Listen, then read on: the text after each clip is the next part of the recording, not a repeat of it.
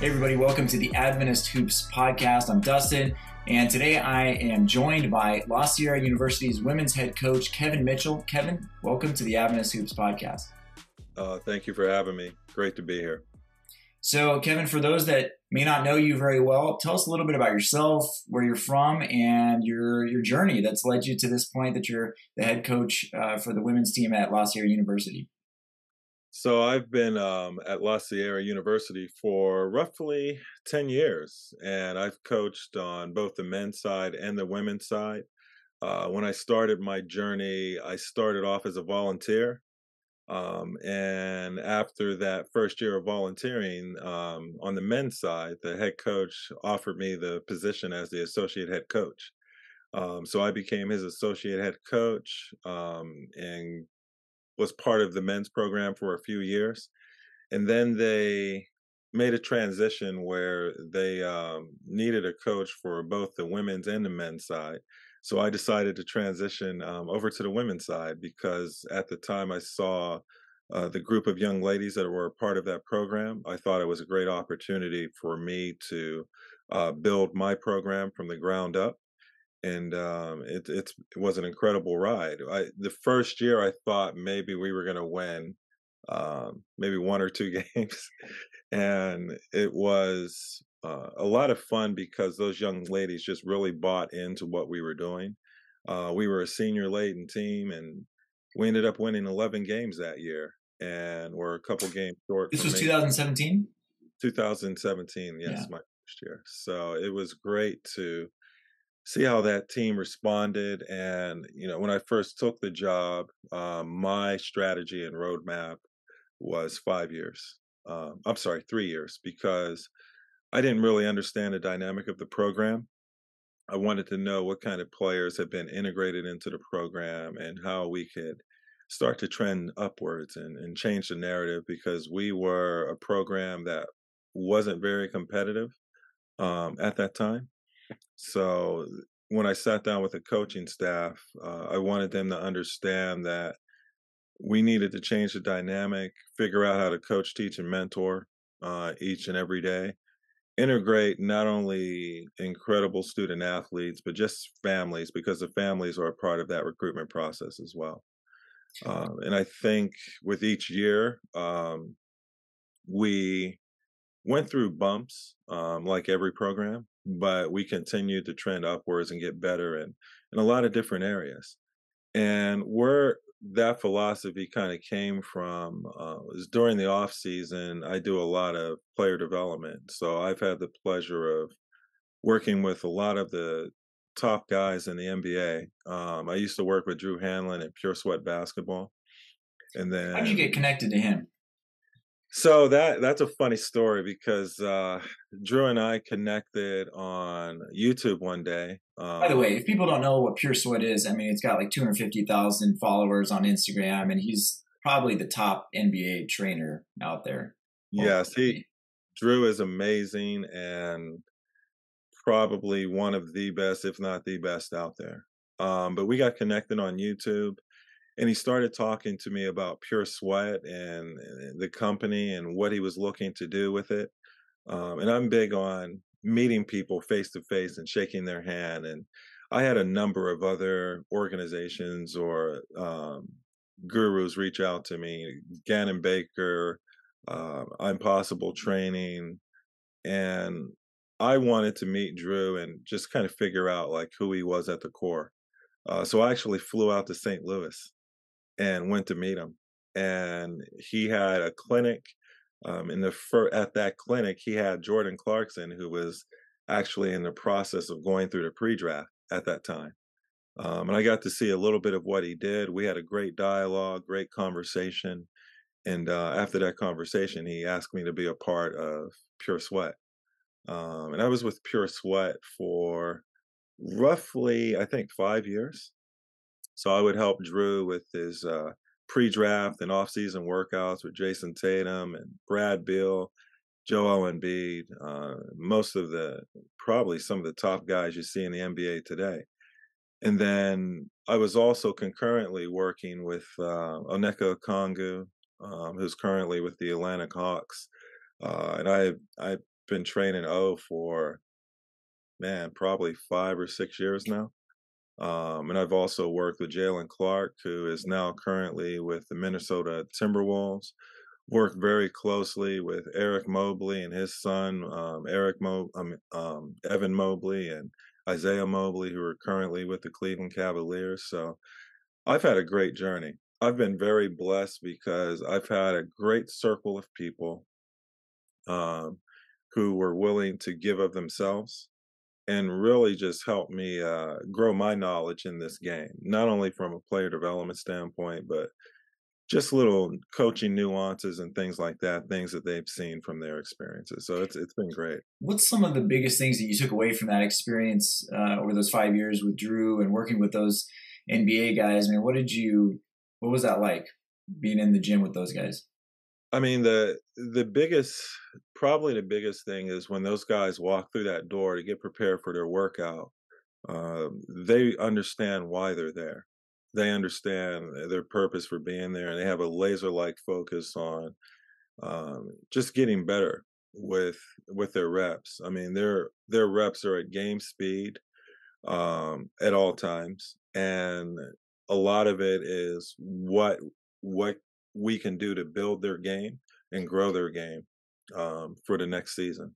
And a lot of it with those micro skills sometimes I think the the challenge with some player development coaches sometimes is that they try to add all of this um, flash to a player's game versus just focusing on what they're really good at and kind of enhancing those micro skills um, and the things that apply in transition to you know whatever that team needs or whatever that level is that they're going to so I think that's probably the biggest thing.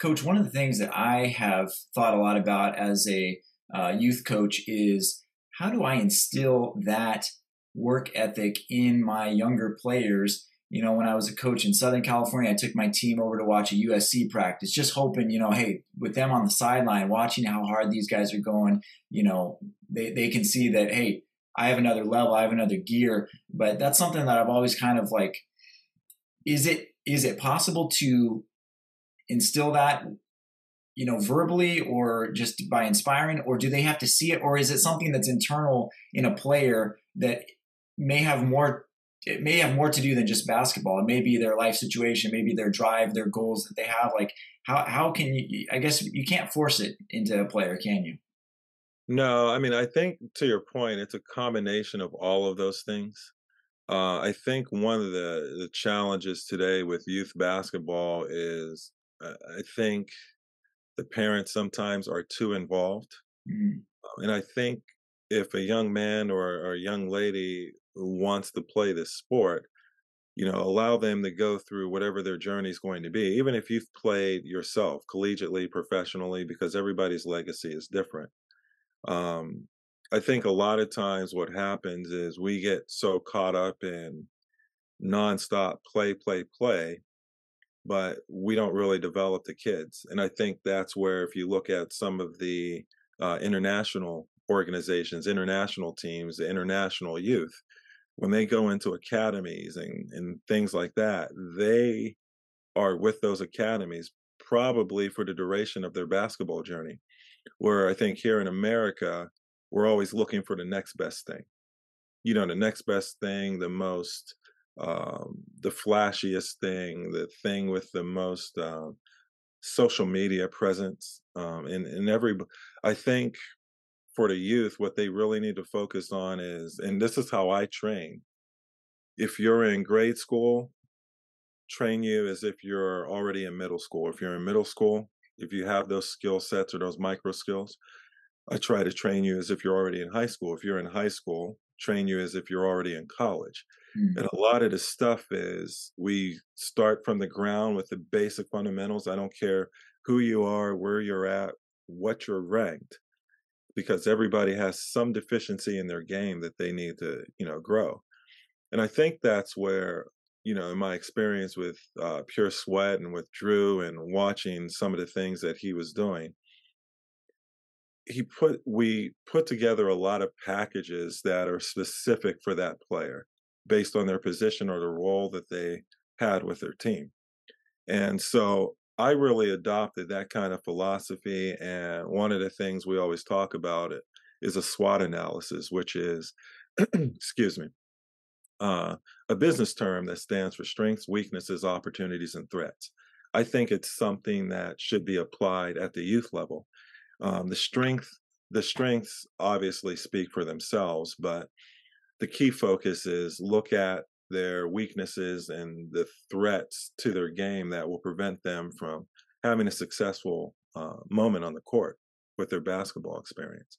So I think the other thing that happens is coaches and families try to solve world hunger in a small window of time. And especially with youth players, they don't process things in that way. Mm. You know, you'll sometimes you'll have a player development coach that'll try to teach them 10 things in a workout when really all they need to work on is that spring and summer is maybe their weekend development, finishing with contact or without contact. Um, understanding how to get the spot certain spots on the floor to lift into their shot. So it just depends on the dynamic of that player and what you want to do with your team. And I think player development coaches or any coach, um, especially um, travel ball or you know some of these other programs that are offered during the spring and summer, they should be connecting with their high school coaches and vice versa. They should be building bridges with one another to help that student athlete grow. Uh, I think sometimes the transactional stuff gets in the way mm. versus just building a bat. The the tr- instead of building a basketball player and being transformational, I think a lot of coaches are more worried about the transactional piece. And really, in grade school and middle school, it should be development, development, development. How much preparation did you put into some of those NBA workouts? A lot. I mean, it's so in working with Onyeka, for example, during his off season when he so he was playing with Chino Hills um, at the time when and they were arguably and still are arguably the best high school team to ever played a game because they had Lonzo Ball, LaMelo Ball, LiAngelo Ball on that team. And initially, his role was to rebound, outlet, block shots, and defend. And in order, when I first met him, I literally sat down with him and and his family. I wanted to meet everybody because I wanted them to understand that this was going to be a we journey. And in that we journey, they were going to have to be patient to help help him with that development process because at the time he didn't drive. Uh, he also had his commitment, his high school uh, commitment with his academics and his team.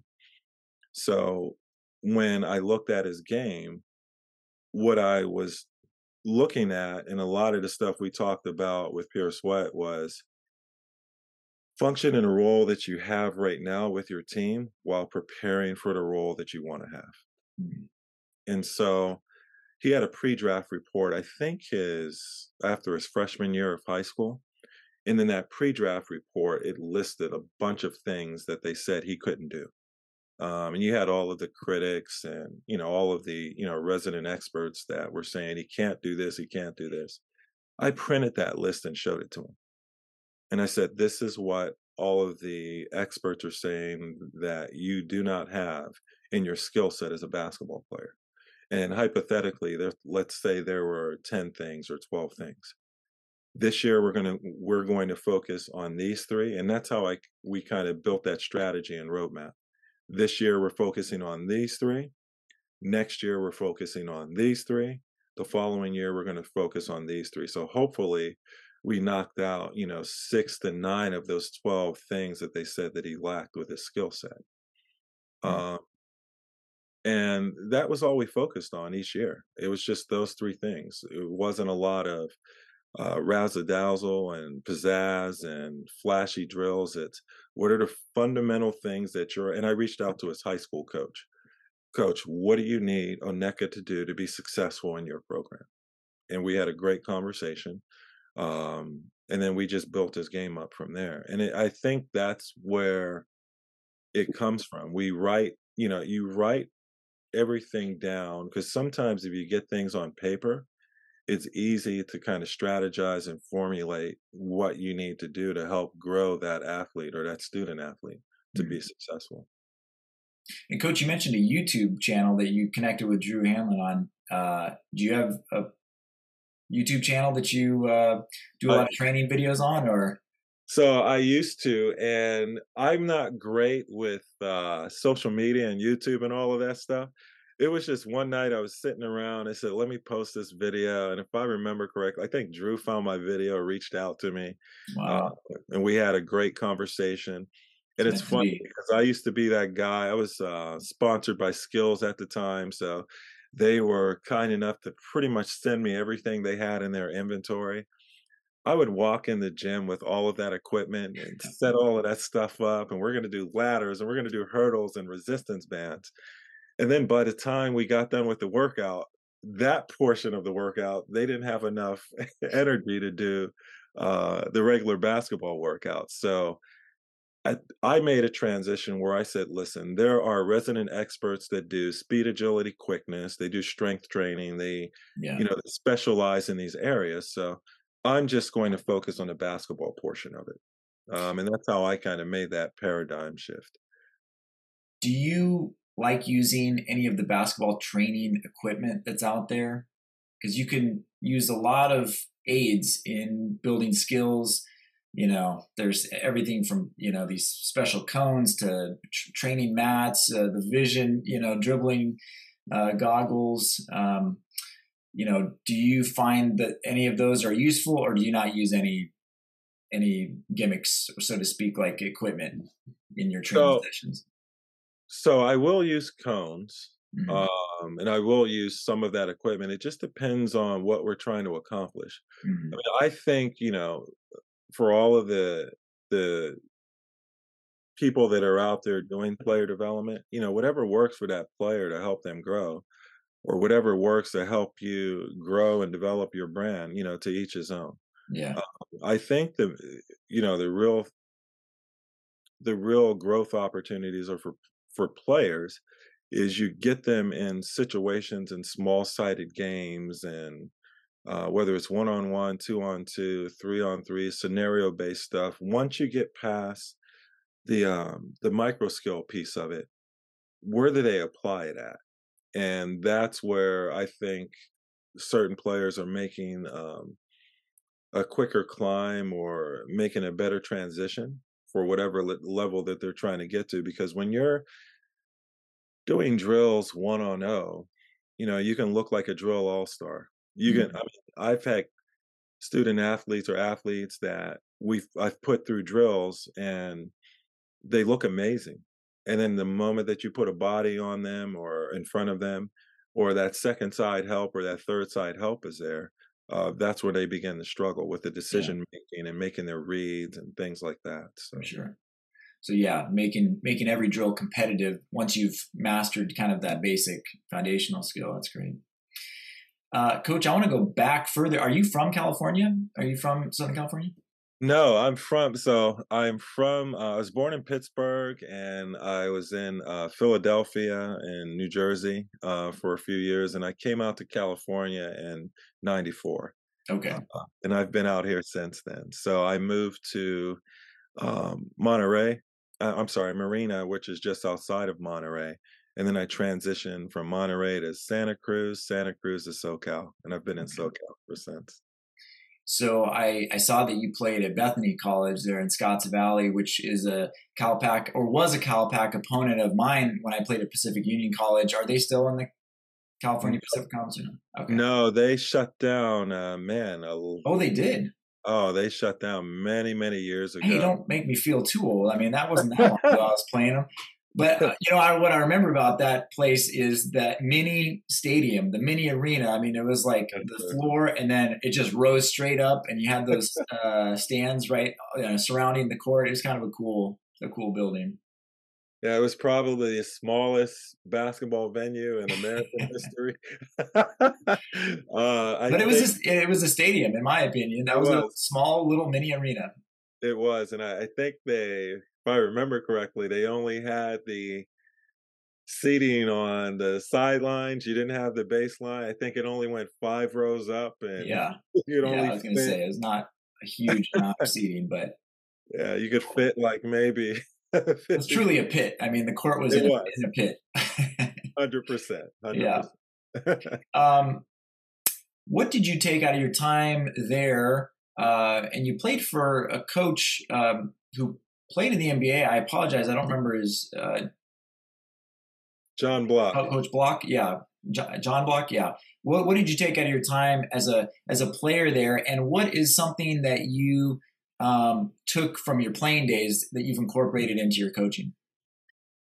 Man, coach, so that's what was the most intriguing thing about that experience was having an opportunity to be around someone that had been in the NBA. I mean, what better education than that? I mean, he played with Bill Bradley and at that time probably some of the best players in the game. Um, and coach was just very, very detailed with everything that he did. Uh, very meticulous with everything that he did. Wanted you know, old school coach that, you know, got in your face, challenged you, really pushed you to be the best that you can be, and got the best, I think, out of uh, the talent that we had uh, with that team. Uh, the gym, the gym environment was grimy every day and just super competitive. Um, and I, I think I got more out of that experience just from being around him, his culture, the environment, um, and what it really intrigued me um, with the idea of maybe getting involved, getting involved in coaching myself Mhm. uh, in my future because I never thought I would be where I was at, where I'm at today. You know, I thought I'd play basketball maybe when I had my kids, you know, train my kids or support them and walk off into the sunset. And um, the spiritual component was great as well. You know, it's I think spiritual nourishment's good for everybody, um, especially with you know with what we're seeing in the world today. Um, and not that I'm fanatical about the spirituality, but I have a relationship with God, and I think that's important for for everyone. Was it hard to transition from a player to a coach? What what shifts in mindset or focus did you have to make? I well, I think the shift in mindset is just understanding how to build bridges and connect with players. You know Mhm. what I mean? Because as a coach, a head coach, you know, they're looking at you to kind of be um, the CEO of your organization and to run your ship. And you really have to figure out, you know, one, who you are as a team, what what the dynamic of that team is, what positions you have really you have great skill sets in and the ones that where you need to really build players up and grow players. Uh, and I think it's a constant chess game of what do we have to do to build a program? And as a player, all you know, you put your shoes on, you put your jersey on, you the ball goes up and you're just worried about, you know, scoring on the offensive end or keeping somebody in front of you on the defensive end and you leave the strategy and the time the game management, the timeouts, the the rotations and all of that to, you know, the coaching staff. So trying to figure out how to bring that all together so that it blends nicely that uh while also helping a team understand how to remain composed in adverse situations, how to respond to the adversity of the game. It, it's, you know, a lot of people think that they're ready for that head coaching seat, and it's a tough seat to be in. I mean, when you're an assistant, um, you have a lot of responsibility, but when you make that transition from an assistant coach to a head coach, it's a different animal. It all stops with you. Yeah, and it also, and you're the face of the program. Mhm. So it, you know, like any organization in corporate America or any basketball program, it starts from the top down. So um, Well, some of it's resource based, but you know, some of it Sure. is just it's, it starts with the head coach. You certainly made the transition well. And you mentioned earlier that when you got to La Sierra, not got to La Sierra, but when you started uh, as the head coach in 2017, you had a three year plan. And it seemed like that three year plan kind of panned out well. You ended up winning Coach of the Year in 2020, and uh, La Sierra made it to the uh, conference tournament. And um, I was just curious, like, why do you think you were chosen for for that Coach of the Year award in 2020? Well, one, I was really surprised um, because I thought that there were some other coaches within our conference that had successful, really successful seasons as well. Um, I think the reason I was, well, I know the reason I was chosen was that we had won, I think, six games the year before, and we ended up winning 10 more games uh, the following year and a lot of it was just um, the type of student athletes we had integrated into our program because again you know when i sat down with the coaching staff to speak with them we had a heavy focus on um, integrating i mean or recruiting those families as well because they're as much of a part of the collegiate journey as the student athlete. Um, and i think we just had a really competitive group uh, we weren't great at everything. I mean, every team goes through uh, their battles, uh, you know, during the game, or their five minute wars or ten minute wars during the game, and it's it's really funny because I think that year we turned the ball over a ton, um, but we defended at a pretty good clip, and we were more efficient offensively. Uh, I think there were games we won the rebounding war at the right time. I think there were games we won the turnover war at the right time. I think there were games we won the uh, field goal percentage battle. You know, when it meant when it uh, just find a way, whatever it is, just find a way. So, in that group, that was a great group of young ladies. And fast forward now, 2023, 2024 season, and you guys have a tough schedule. Uh, just last night, we're recording this uh, November 16, 2023. Uh, you played University of California at San Diego. Um, you know, some people might question, hey, why why are we why are we playing this huge school? It's um, you know certainly it's not necessarily an equal uh, contest as far as just the but you know you still have to play the game because you never know what might happen. What do you take out of uh, that experience of playing an ncaa division one opponent? So for us it's I, I intentionally make our non-conference schedules uh, very tough. I mean the majority of those games i'm looking for opponents that have made deep runs in tournaments or their programs uh, have you know some level of prestige or they're just a higher level of basketball. For me playing the division one programs and for our program it helps us to uh, i think understand where the areas that we need to grow um, but also give some humble pie also to some of our players that may think that they're better than what we really are where our feet are at in a moment um, but also to help our team as well. And it's a different, and you know, it's a different level of size, strength, speed. Um, and I think it's a great, it was a great experience last night because um, coach is Tara VanDerveer's uh, sister, for one. Um, they're a program that's on the rise as well. Um, and when I looked at their roster, they were really long um, and really athletic. And we are um, a little bit smaller this year than we've been in previous years. So I wanted to compete against a team that was really long um, and athletic to see how we would respond and then figure out how we can adjust as we get closer to conference. Because we, with our team being as new as it is, I have forecasted that we're probably not even going to start hitting our stride or hitting our run till mid or late December. Mm. So if we get beat up in this process, that's okay. It's, you know, Bruce Lee said it best, you know, losing is education. Mm. So we try to take each of these challenges as education, whether we win or to lose the game.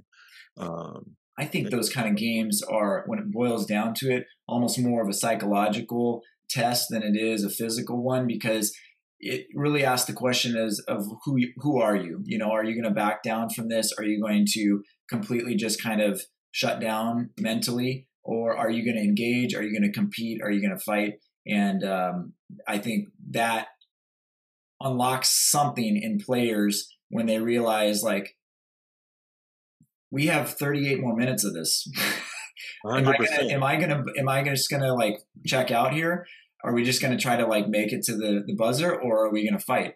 And uh, I think that's one of the most beneficial things in those games that I've been a part of. Hundred percent. I mean, it's a lot of it is you're trying to find out, you know, what the identity is of your team.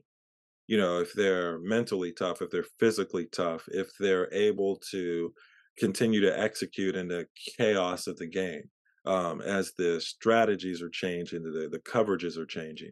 You know, what adjustments are they able to make? Because sometimes in those environments, it's such it's such a hostile or loud environment they can't hear us as coaches so if they've been coached up well enough uh, and they've the practices have been more competitive than um, the game environment and they have a basketball IQ and um, the ability to make decisions, it'll those things will start to reveal themselves in a game. Not only for them as players, but for you as a coach, a head coach, or your coaching staff, and you start figuring out, well, we're pretty good at this, but not so good at this. We need to grow it in this area here. Um, so that like that game or any of those games are great for us because I think there's this urban legend that you know the hierarchy is D1, D2, D3, NAI, JUCO, or JUCO NAI. Yeah, I think that that legend is urban legend is you know inaccurate. I mean, there are a lot of D2 schools that'll beat D1 schools, D3 schools that'll beat D2, NAI schools that'll beat D3, D2, D1 schools. I don't know if you saw, but uh, Washington Adventist last was last week. They took Morgan State to the brink. They were six points up with uh, two minutes left in the game. So it can happen, and it's happened a few times uh, with our a couple of our Adventist colleges uh, on the men's side. It almost happened on the women's side. So it it can happen, you know. And I think that some of those games are actually milestones for individual players as well. Like hey, I just scored double digits. I scored 11 points against, you know, Division One uh, NCAA uh, competition. I scored 15 points. I scored 20 points. Like, look what I, you know, I can do. That. If I can do this against them, I can do this against someone in our league. Hundred percent. I mean, there is a young lady on uh, UC San Diego that used to play in a CalPAC conference, hmm. and she's now playing for UC yeah, San Diego. You go.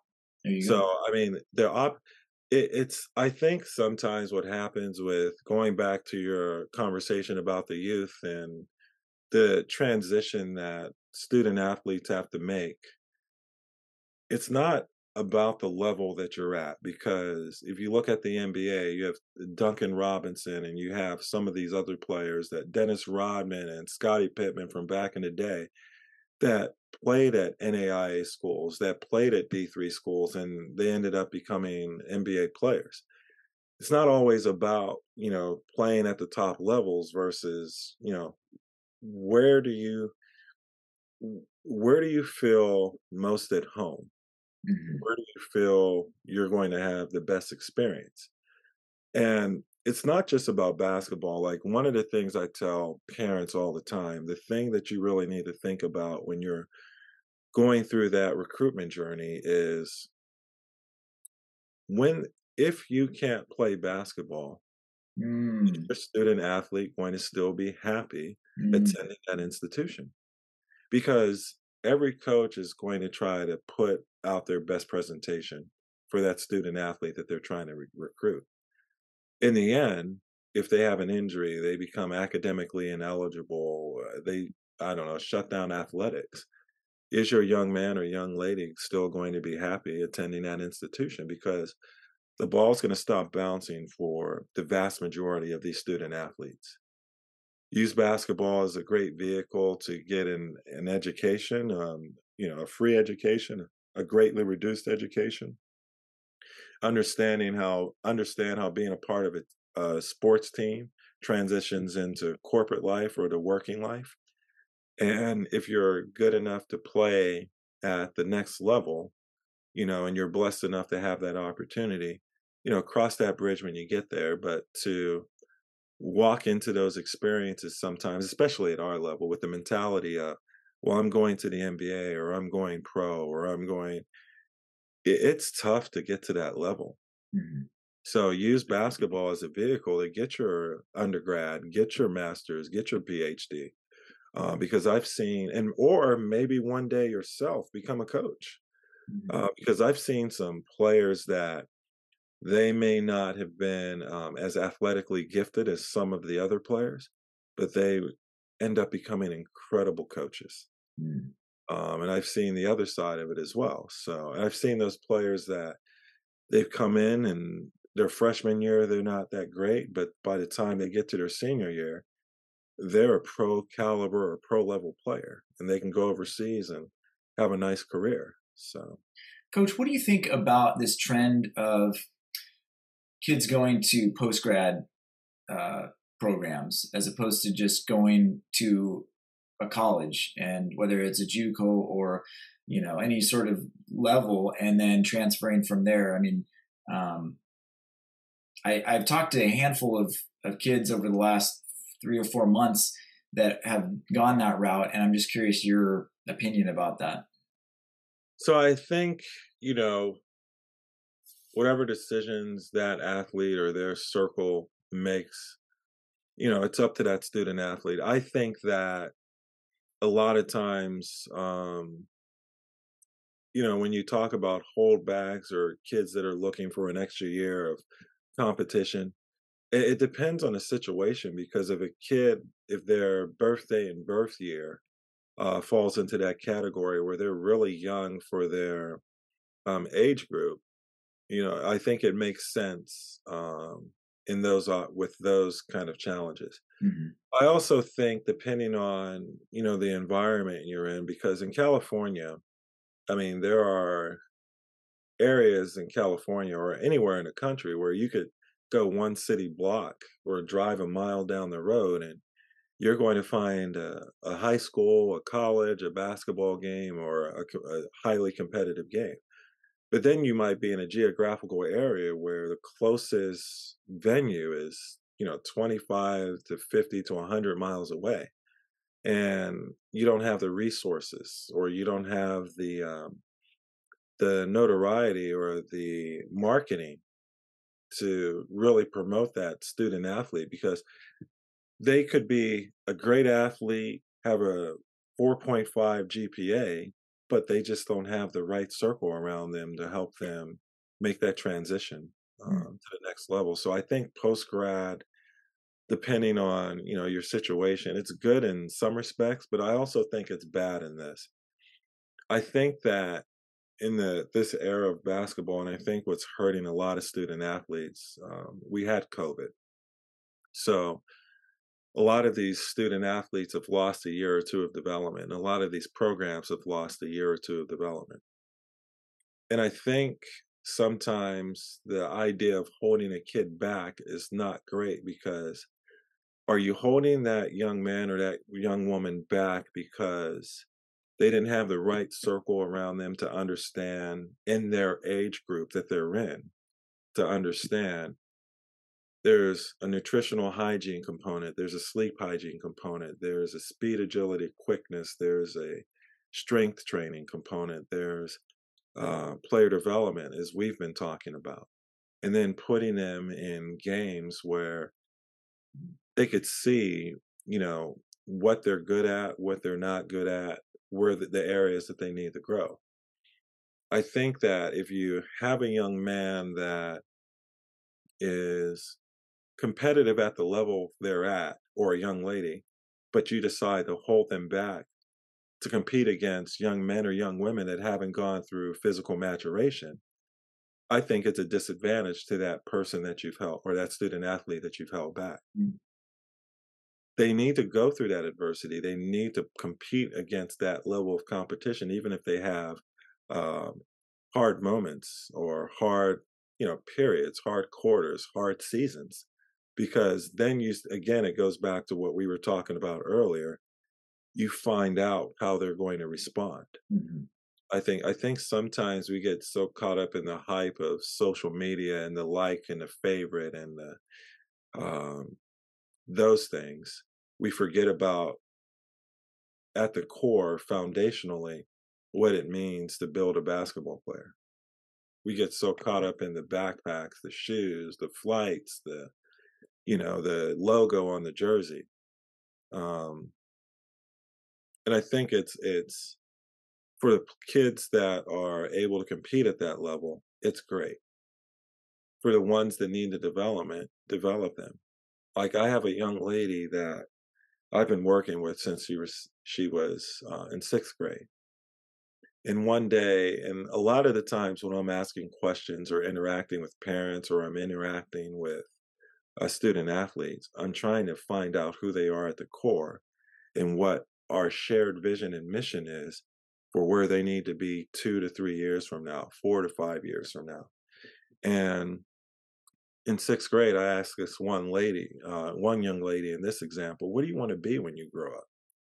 She said, I want to be a neurosurgeon. And she was in sixth grade. And my first thought was, okay, wait a minute, you actually researched this. Because a lot of kids want to be a fireman, a policeman, you know what I mean? They want to be an NBA player, a WNBA player. Or just a doctor. But or she specifically wanted to be a neurosurgeon. you said neurosurgeon. so right there and then, without knowing a lot about her, I knew I could give her a level of detail where she was going to try to process it and try to execute it because mm-hmm. of the research she did to find out that there's a specialty in neurosurgery. And then I, on the flip side, I had a gentleman, a parent, walk up to me. His son's nine or 10 years old, if I remember correctly at the time. And he said, Coach, and he was really frantic and upset. And, Coach, I need to talk to you. And, okay, sure, let, let's have a conversation. What's, what's going on? And he said, I need to know where you see my kid. Is he D1, D2, D3? And I looked, you know, I thought he was kidding, but he was he was serious. And he goes, "Coach, I need some advice. Can you tell me, you know, what I what he needs to do, what I need to do?" And I said, "Well, if you want my advice, I would advise your, you know, tell your um, family or tell your son, get plenty of rest, eat your leafy green vegetables, you know, drink milk and no, no, coach, I'm really serious. I I want to know what he needs to do to be D1. I can't forecast that for you because you haven't even gone through physical maturation. I don't know where you're going to be next year. I don't know where you're going to be when you get to, um, I don't know, eighth grade. Or is the kid going to have the personal interest and desire and passion to, you know, do 100%. what it's going to take to get there? Yeah. 100%. And then you, but there's also the physical attributes. I mean, at that time, I think dad was five six and mom was five four. If you want to play Division One basketball, and I'll use my son as an example. Uh, when we first had that conversation, he said, "Dad, I want to go to Kentucky," and I, "That's not in your cards, son." And that was not to discourage him. And he said, "Why?" I said, "Because Kentucky, if you look at their guards, and you're a guard, they're six six, six seven. You're five nine at this time." Now, if you have a growth spurt, and I'm 6'2, 6'3 with shoes on, he has uncles that are 6'7, 6'8. If you have a growth spurt, you know, maybe that's a possibility, but that's not to say you can't go to college. Let's look at schools with um, small guards that in because to go to Kentucky, you have to be really dynamic at 5'10 or 5'11. Um, but if you look over the last few years, and I think this is where a lot of coaches and a lot of programs and a lot of parents um, get lost in the recruitment process look at their rosters look at the history of the type of players that they try to recruit. That's at every level d1 d2 d3 nai juco whatever. What are the history and what do they do with their programs? I think where sometimes some coaches fall short from high school or um, the travel ball programs or transferring from a two year to a four year, they'll send an email, they'll reach out to a coach and say, Hey, coach, I have this player that I think are great, that'll be great for your program. And the first thing I think is, Well, how do you know that? Have you watched our games? Have you been to our practices? Have you seen our culture and the dynamic of what we do? Has that player been a part of it? So, how do you know that they're going to be great for our program? Have you looked at the competition in our conference? From the top the, the teams that are at the top of our conference to the teams that are at the bottom of our conference. So how can you confidently confidently say that um, sure. that they'll be great for our program?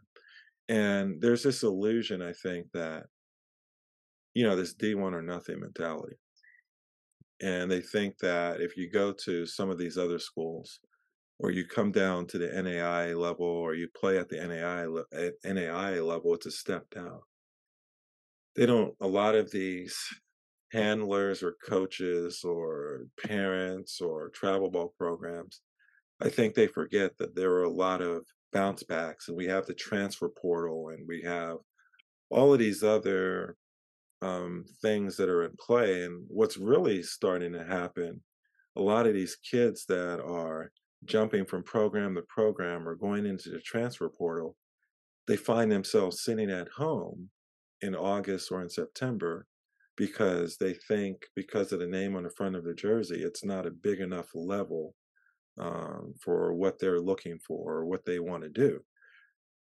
I think an opportunity to play college basketball at any level is a blessing.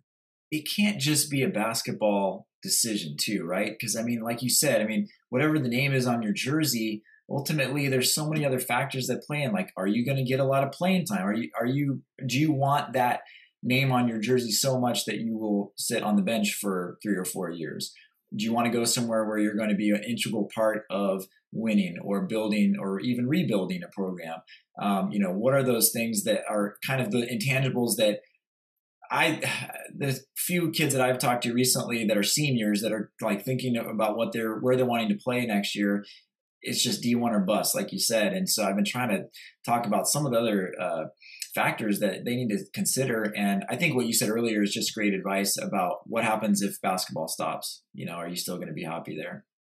Well, and a great example again is the young lady last night that um, is now on UC San Diego. She played in a CalPAC conference in NAI, and she did so well that she got noticed by this D1 coach um, when her former coach made the transition to Division two, and she i think she at one point wasn't going to play and then she decided you know this is a great opportunity for me. But her journey was different. I think you know everybody's journey is different and everybody uh, may go through whatever the dynamics are in their basketball journey. Some may get there right away some may take a year or two. I've, I tell the young ladies in my program, and even with the, some of the young men that I've coached, listen, if you have an opportunity to go play at another level, go. I'm not the coach that I'm going to keep you here if you have a better opportunity because at our institution, we don't offer full scholarships. Um, a lot of the NAI schools, they're faith based. Um, some have more resources than others. Um, for us, we don't offer, we offer partial scholarships. So I, when I have those recruitment talks, I lay the foundation right from the beginning to let them know. We're not able to offer as much money as other programs or institutions but if you're a full qualifier and things like that you get your FAFSA you get your cal grant a or b you get your pell the one thing i can promise you is that we'll give you a great basketball experience and i'll do everything i can to help you get to that uh, finish line of getting your degree and then if you're blessed enough to have an opportunity to uh, get noticed by someone, I can potentially help you with some of the connections I have to get you into the tryout, but the rest is up to you. But our focus is to use this sport for you to get your undergrad or your master's or your uh, PhD and have fun continuing to play the, the sport that you love. And even though it's a business and we have to win games to keep our job, it's still a sport. It's still basketball. They're still human beings. Um, I think that you know if you're a competitor, you want to compete at that highest level.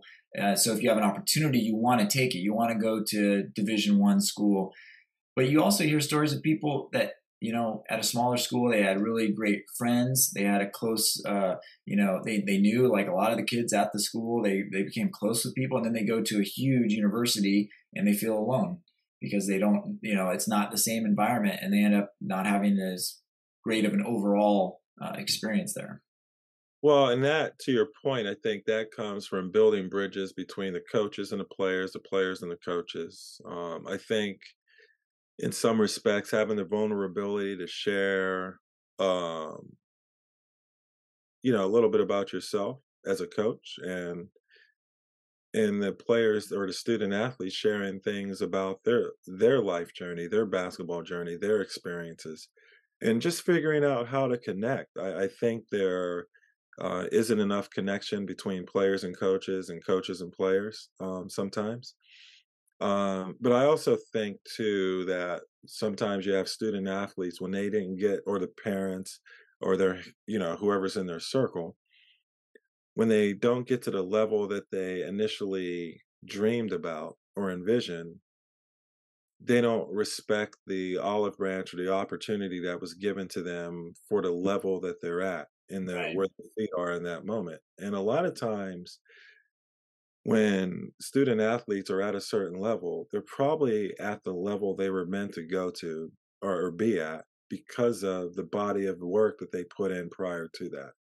Uh, Nick Saban said something that I thought was incredible, and I think it really applies um, to all sports. People with or athletes with high standards don't get along with athletes with mediocre standards and athletes with mediocre standards don't get along with players that have high standards or a high level of competition. You know, I I tell our student athletes all the time, basketball players are made between March and November. You know, March and October, March, you know, and August. That's when that's when basketball players are made. And then by the time the ball goes up, hopefully you've done enough with the off-season work that you're prepared for uh, the adversity of the season for those 28 to 30, you know, plus games that you're going to play. And I think people forget what it took to get started to even have an opportunity to play sports. And then once they get there, there's a lot of complacency or they take it for granted. And I think when you get to high school and you get to college, as you get older, and you know this um, from you know your time, time goes by like that and it's just time you don't get back so why not be the best version if you're not going to be the best version of yourself for yourself or for your team why do you play competitive sports Mm. um, and there's a lot of i think some of it comes from the home environment the family environment because i think there's a lot of um, entitlement um, in some respects I think there's a lot of again people taking it for granted um, and not understanding that when you get to college basketball, coaches have to win games to keep their jobs. Um, and if you're not winning games, you could be out of a job, you know, within a few years or that season, depending on what level you're at. And so we have to be very careful about who we integrate into our programs as we watch them grow, grow through the process, what they do in their social media, um, when we do our background check on their family, culture, and environment. Um, I mean, there's so much intel that we have to do, especially now post COVID, because of the mental wellness and the emotional wellness issues that a lot of these kids are going through. Um, if you don't bring in and integrate the right players into your program, you could have a tough, tough season, and you and those student athletes uh, won't have a great experience. And I think the other thing that like sometimes coaches that are trying to help their kids get to the next level forget it's not about you just getting them placed. It's not about you just getting them placed from a JUCO or from a high school. It's about helping them grow. And it's about you doing what you can in your journey to coach, teach, and mentor, have hard conversations, things that they need to hear, not what they want to hear, so that they can make that transition. Because, you know, when you get to college, it's grimy and you don't have mom or dad cutting the corners off of your or cutting the crust off of your sandwich. They're not washing your clothes for you every day. You have to time manage and learn how to be self sufficient. And not every student athlete is ready for that. And it doesn't matter what level you go to. It's from JUCO to D1. It doesn't matter. You, it's it's a different dynamic from high school. And um, what advice do you have uh, for uh, seniors in high school right now who maybe don't have many connections? They want to play college basketball somewhere. You know, they're earnest. They they they want to play, but they don't have a lot of connections. I would start by looking at the schools in your area, JUCO, um, high, um, D1, D2, D3, no matter what level it is. Start reaching out to those coaches, send them emails. If they have social media, you know, DM them on social media. Tell them, uh, give them your full name. Um, let them know, you know, what position you play, what your interests are, what your undergrad is, uh, or what your um, desired undergrad is. Um, start going to their practices, watching their practices, go to their open gyms, go to their games, build bridges with the assistant, with the coaching staff. And most of the time, it's going to be the assistant coaches uh, versus the head coaches because the head coach has so much on their plate. They're probably going to designate uh, the assistant coaches to do a lot of that uh, recruitment and, and collaboration. I would go to as many team camps and elite camps as you can because sometimes it's just those players haven't been seen. And in my journey, I've had years where I've recruited nothing but guards and wings, and I didn't need a big, and a big came to me, and we were we were filled at that spot. We didn't need any more guards or bigs, or we needed um, wings and posts or post players.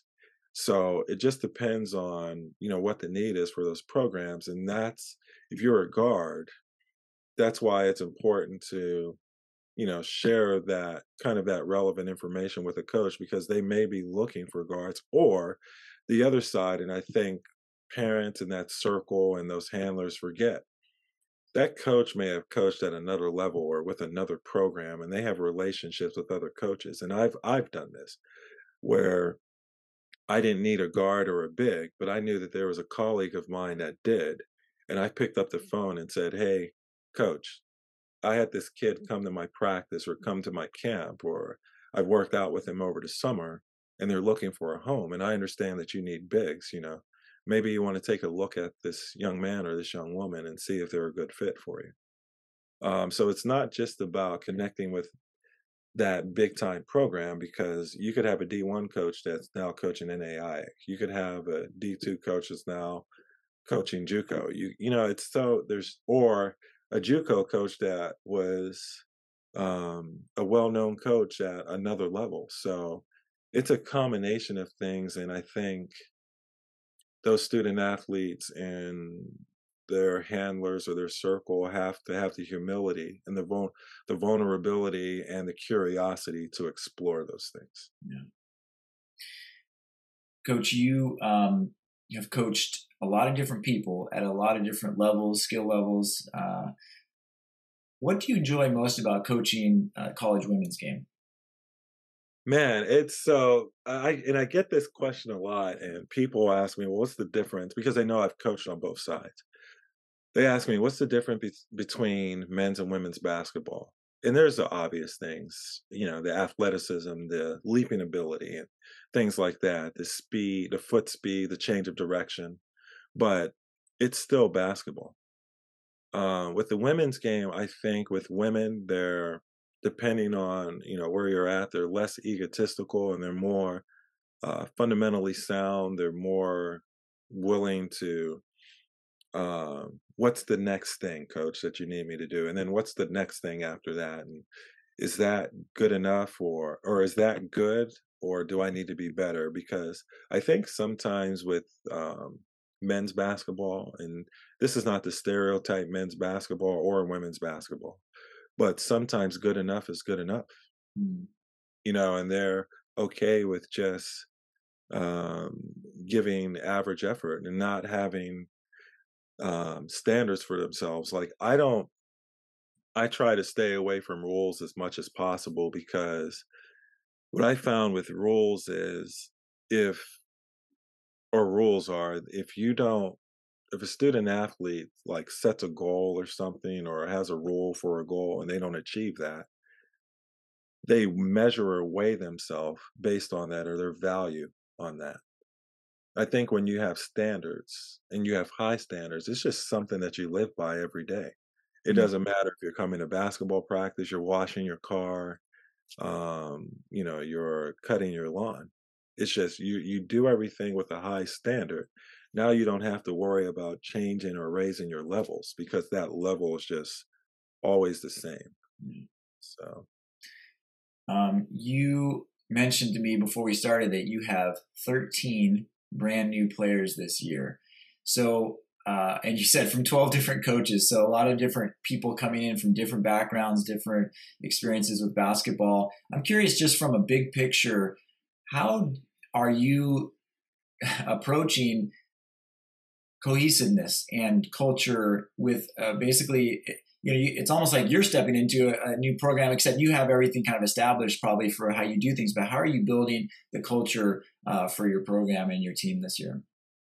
So my job is to just be the gps for them um, and i think it's i think it's a two-way street because we're both learning a lot about each other again, when you have so many players that come from so many different coaching philosophies and backgrounds and playing styles, I think it's important to not have delusions of grandeur about where you're going to be at because when you're in the honeymoon stages, you know, it everything looks great until it comes game time and then you have to start disseminating playing time and uh, changing those rotations and kind of the lineups with the roster. For me uh, and our coaching staff, when I when we recruited these 13 players, I up front I shared with them, we're not going to be ready until probably the end of December, because by the time they figure out our coaching style our system, our philosophies, our standards, our expectations. That, but it, that's everything bundled outside of the gameplay, outside of the practice environment. So we're going to have to have a level of patience, a, le- a level of empathy, um, because there may be athletes that come in out of that 13 that can't front pivot, reverse pivot um, in our program, we want to all of our players to be capable shooters. But if they've been in this box where if they were a post player, they couldn't play above the second hash, us trend converting them into capable shooters, it may take longer than this year. Right. It may take a few years. It may, but in that process, let's give them um, what skill sets we can without trying to solve world hunger. Help them to be functional and efficient so that we're competitive during games. Put together this schedule before we get to our conference schedule where they have some competitive games and intentionally some games where we're going to get smacked. And I know that we're going to get smacked so that we can see who's going to respond in a positive, proactive way, who are going to be our energy vampires or the cancer to our team, who do we need to um, you know keep with our program or who do we potentially need to get rid of with our program. Um, and then once we get that because you know with a house when you're building a house it starts with that first brick. Each of those 13 players are a brick in the foundation of what we're trying to build so Yeah. we're just going to have to you know one at a time you know whether we run ball screen or five out or whatever it is and just and then on the defensive side um you know what's our identity and that's the biggest thing what's our identity going to be with this 13 player roster and then when we walk into that gym of our opponent's gym La Sierra is known for this or they're known for that and Yeah. this is what we have to scout and prepare for so Well, as people are getting to know these new players, who who's a name? What's a name that people should uh, just be following, kind of know, have in the back of their mind, and kind of keep track of on the team uh, as you go forward? Uh, Deja Scott Mitchell, she's an incoming junior from um, Hartnell College, Seaside, California. Um, she's no relation. A, no, no. Really, it's funny because a lot of people, you know, you always have like a, uh, you know, someone that you may be related to that you casually come across, but no, no relation. But she's uh she's a forward for us um, that can handle the ball and uh, can do a little bit of everything. Um, I think she's going to be a bright, bright star with our program. Um, another person that we, I think, um, we can really watch out for. Uh, Tamia Brown, Kaden Mew, they're guards for us. Um, and they're still learning kind of how to, um, all of them, you know, where they can be successful within our system. Uh, but they're growing each game, and I think they're growing as players. Um, we have Tia Bearfield, who's a freshman, um, who I think is a little ahead of the curve right now um, with some of the things that she does. Um, and every player has, you know, deficiencies in their game and areas that they need to grow. But uh, I think she um, is going to surprise a lot of people this year as well. Mm-hmm. And coach, you're not Seventh Day Adventist yourself, but coaching at an Adventist institution, how do you recruit players that may not be Adventist themselves while still, you know, working within the framework of a Seventh Day Adventist school? Um, complete transparency and honesty about what the culture is like, what the expectations are, um, from the normal day to day life of a um, student or student athlete to being a part of the Adventist community and what that mm-hmm. means, what those responsibilities are. Because when I first took the job, um, I didn't really understand, or when I first volunteered, I should say, I didn't really know much about the Adventist community. Um, I Are you eating up, more veggies than you did before you started coaching? no, actually, it's funny. I'm not. I I uh, I have a very a very you don't uh, have to answer that eclectic, to answer that. eclectic diet but uh, it's mm. funny because you know there are in some adventist communities they don't eat meat at all uh, some they're okay some drink coffee some don't yeah.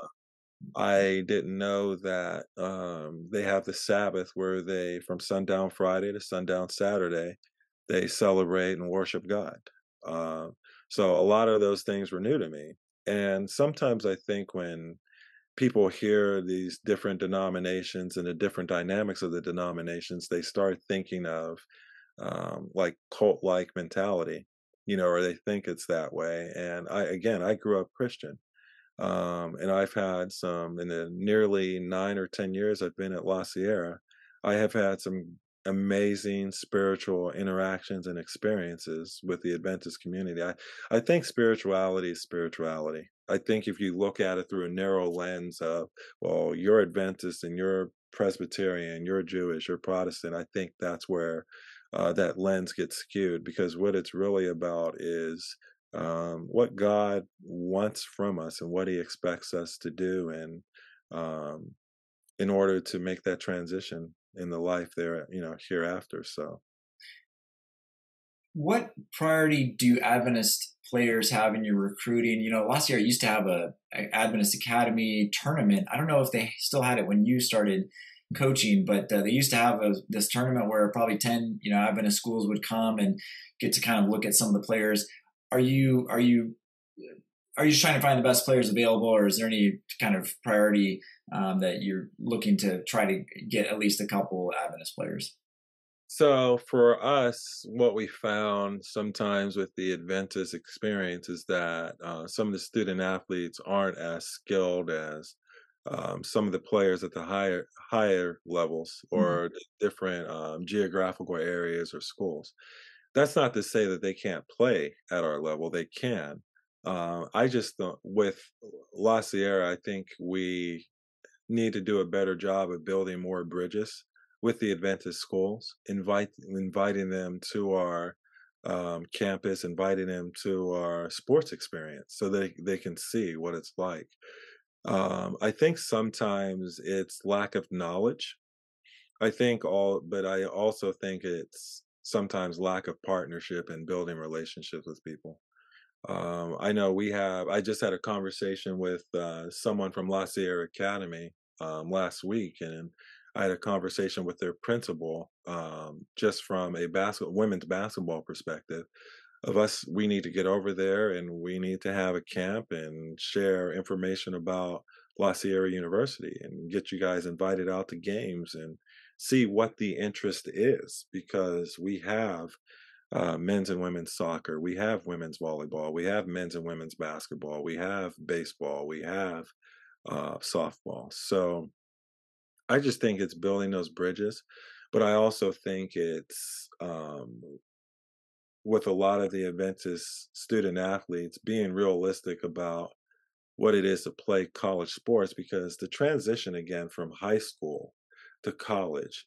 It's it's such a different animal. It's like going from middle school to high school going from freshman to JV JV to varsity and I think sometimes with the Adventist student athletes they don't understand how competitive it is because we have the kids dropping down from other levels or coming from high profile programs that have been on the Nike circuit, the Adidas circuit, the um, Under Armour circuit, or just played in a section of the company where no matter where you go, the level of competition is so high. If you aren't having those experiences, it could be overwhelming if you you know try to make that transition even to La Sierra or PUC or Washington Adventist. I mean, Washington Adventist is an incredible basketball program, um, and they just keep growing and evolving each year. And then you have Oakwood Academy, and you have some of these other Adventist schools that, um, as you're watching them grow, the competition level just keeps trending upwards each year. So it's a big topic of discussion within you know lifelong Seventh Day Adventists who are involved with Adventist sports. What you're saying is not controversial. You know, there's always kind of been this uh, because Adventists came to competition and interscholastic competition late, to, so to speak. You know, there's always been a gap. We feel like it's closing, but there's still, uh, yeah, I understand what you're saying as, as far as the talent level goes. So, it's, and the gap. Oh, I'm sorry. Go ahead. No, go ahead. No, the gap is closing. I just think in order for that gap to be fully understood and realized, there has to be more bridges built between the Adventist community and the uh, or those schools, um, those Adventist high schools and those academies with uh, those Adventist-based colleges well, not just Adventist based, any college, because just because you're Adventist, you don't have to go to Adventist based school, but there are advantages to doing that um, with some of the uh, financial uh, resources that are available to you and things like that. So, yeah. Well, I think it's definitely something that if kids um, are have an interest in playing somewhere at the next level, they can if they as long as they have basic athleticism skills that you know are required at the college level, they could find a program, an Adventist program. By the way, we have eight schools that uh, that uh, have college basketball programs. Five are NAIA, and two are UCS. No, sorry, USCAA, and then another one that's independent. So there's plenty of options, and you kids need to be a little more proactive, I would say, in reaching out to some of these coaches, like Coach Mitchell here at La Sierra. Um, Coach, I apologize. Like I've just enjoyed our conversation so much and I was not keeping track of the time. So I really appreciate your graciousness. And I think we probably could have talked for another hour here, but I'm to, I'm going to end it here by just asking you in general, what has basketball given to you? Basketball is the most, to me, the most beautiful sport um, in the world. I mean, it's afforded me opportunities that I never thought um, I would have. And I have built relationships with people that, I mean, they've become lifelong extended family, brothers, sisters, and just, it's basketball has done some amazing things for me. I mean, I've been around the kid that is dribbling the ball for the first time to some of the top NBA All Stars that you see today.